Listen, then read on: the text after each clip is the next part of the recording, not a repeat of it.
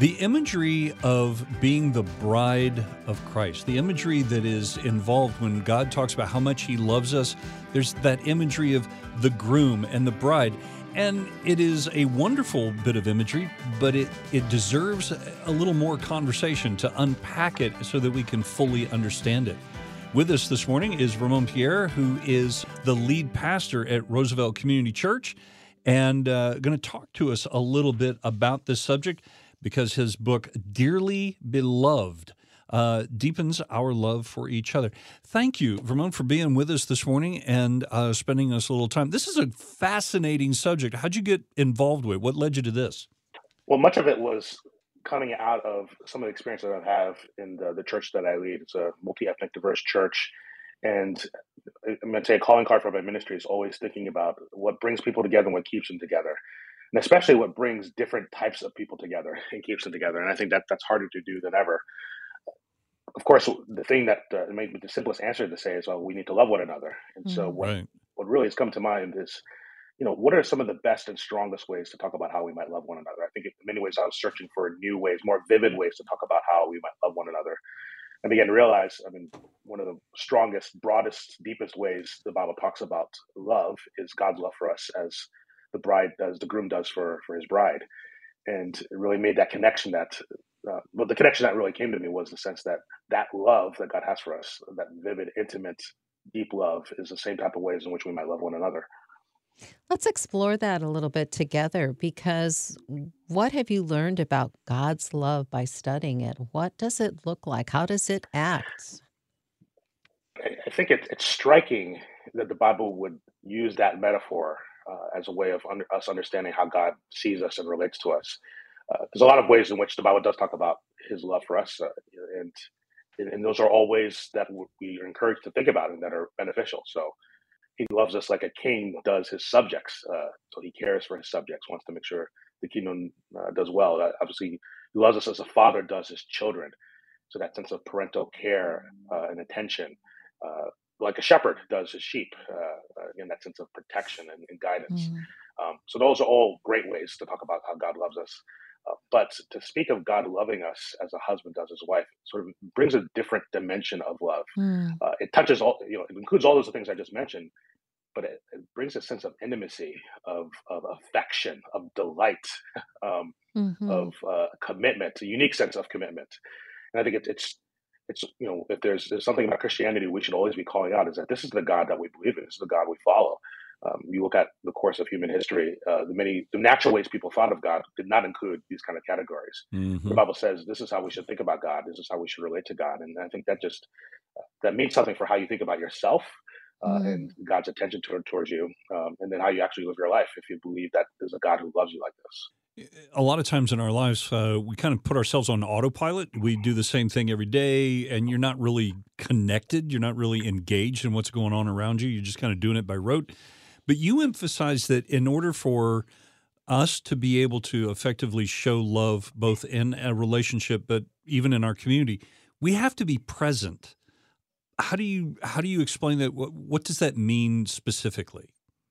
So this is drawn from again from that metaphor. I mean, the, the crux of the book is essentially that that God's love for us is a, a beloved love, right? This this love that we find in, the, in a marriage, and and now that we're in Christ, that same beloved love is in us. And so I look at you and treat you as, as beloved. Not it's not to say that we're we treat each other as if we're married to one another. Um, we're really spiritually speaking only married to the Lord. Uh, but that same love is almost like we have this imagine your souls as well, and mm. God's love has been poured into that well, and it's a beloved love. Mm. And now you can draw from that well to love others. So I see you with the eyes of the Lord. I treat you uh, as the Lord will want me to treat you. I honor you as the Lord will want me to tr- honor you.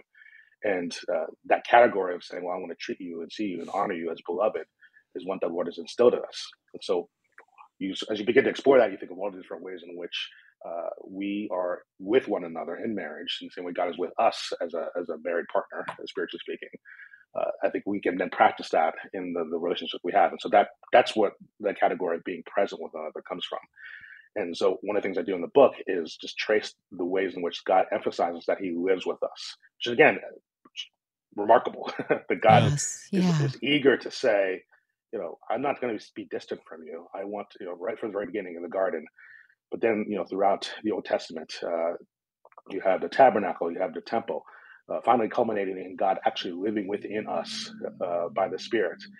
And, and I think all that is is is draw. If you think of that metaphor of being married, it's because you have to live with someone if you're going to be married with them. It's a way of saying I'm going to be present with you and stay with you. And so, in that same sense, uh, because God has loved us in that same way, uh, by saying I want to be present with you, I, I think it it suggests something very strongly about how we have relationships with one another. That love is best cultivated when we're actually present with each other. And so, specifically, I mean, I, this is why I think face-to-face corporate worship is so vital and important. Mm-hmm. When we don't mm-hmm. have that, uh, I mean, there's other there's things we've done in the past that are you know that were you know, substitutes, but not the real thing. um, and so, the significance of being physically present with another regularly in corporate worship uh, will will will generate this kind of beloved love among uh, among uh, God's people. Shared meals, I think, is another example. Mm-hmm. Hospitality is mm-hmm. another way. Um, all things that we find within the Scripture, and in many ways, I'm sort of saying those those practices we find in the Bible. Those are practices of love. It's a way in which we're saying, "I'm going to be with you and live together with you."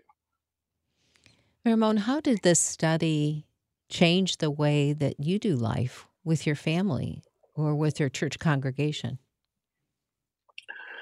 Yeah, you know, it's uh, yeah, well, when we say this, uh, you know, many times you write things, and uh, there's ways in which you begin to practice them, and other ways that you're still working it out. So, by no means would I suggest that I uh, am fully there, and even the things I, I, believe in and write on. But I would say it, it, it's gave me new categories for thinking about uh, the people in my life, mm. and um, you know, the last couple of years, uh, for almost every church community I know about have been have been difficult, uh, yes. and we have a lot of different cultural tensions and pressures putting on us uh, that are being put on us.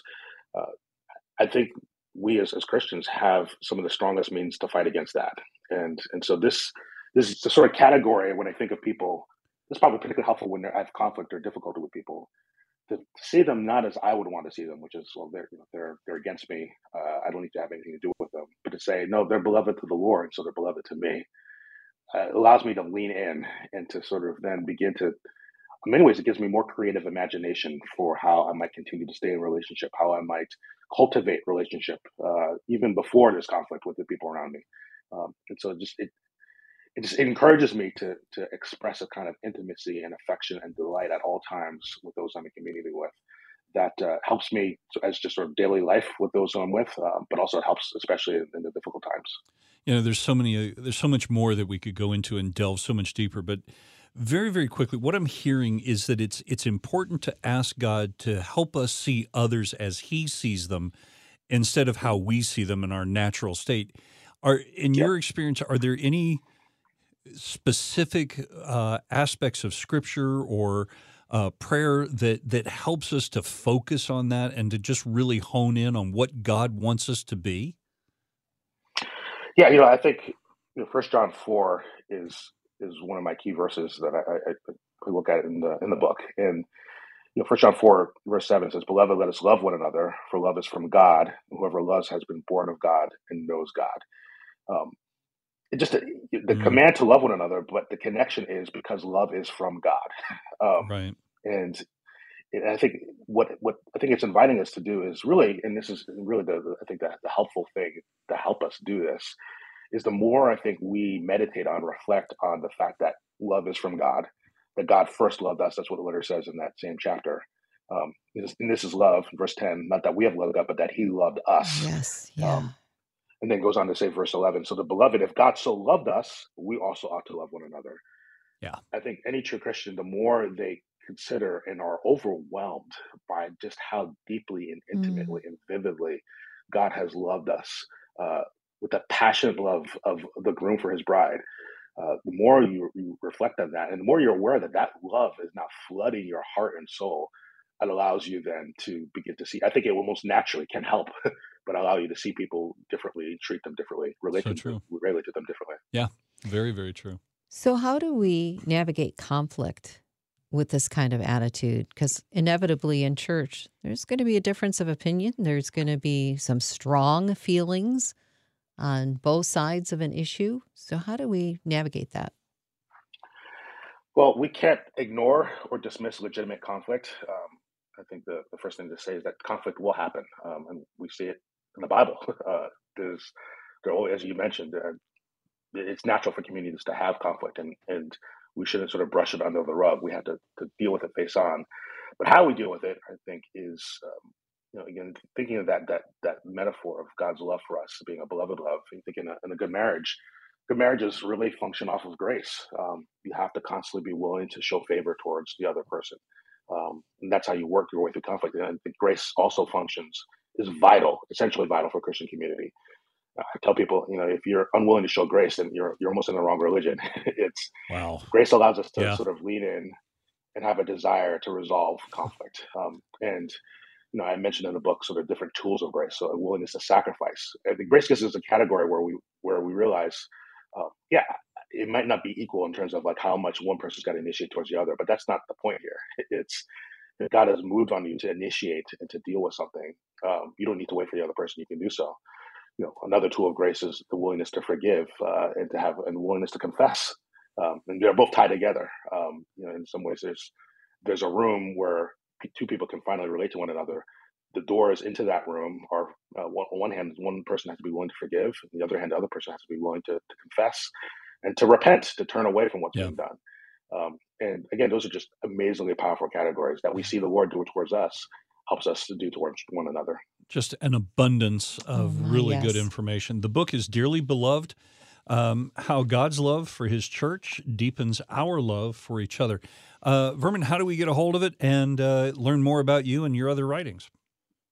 No, I appreciate that. Uh, it's uh, available on Amazon, uh, moodypublishers.com, other book retailers, uh, anywhere that you are able to order your books, you'll be able to find it. And uh, my church is Roosevelt Community Church, so rooseveltchurch.org. If you want to see other things, videos, other things that I've done, um, you're uh, welcome to do so. It, it, thank you. Thank you so much for your time. Thank you for the work that you do. And hopefully, we'll have a time to do uh, another conversation in the near future. Sounds good. Thank you, my man. I appreciate it.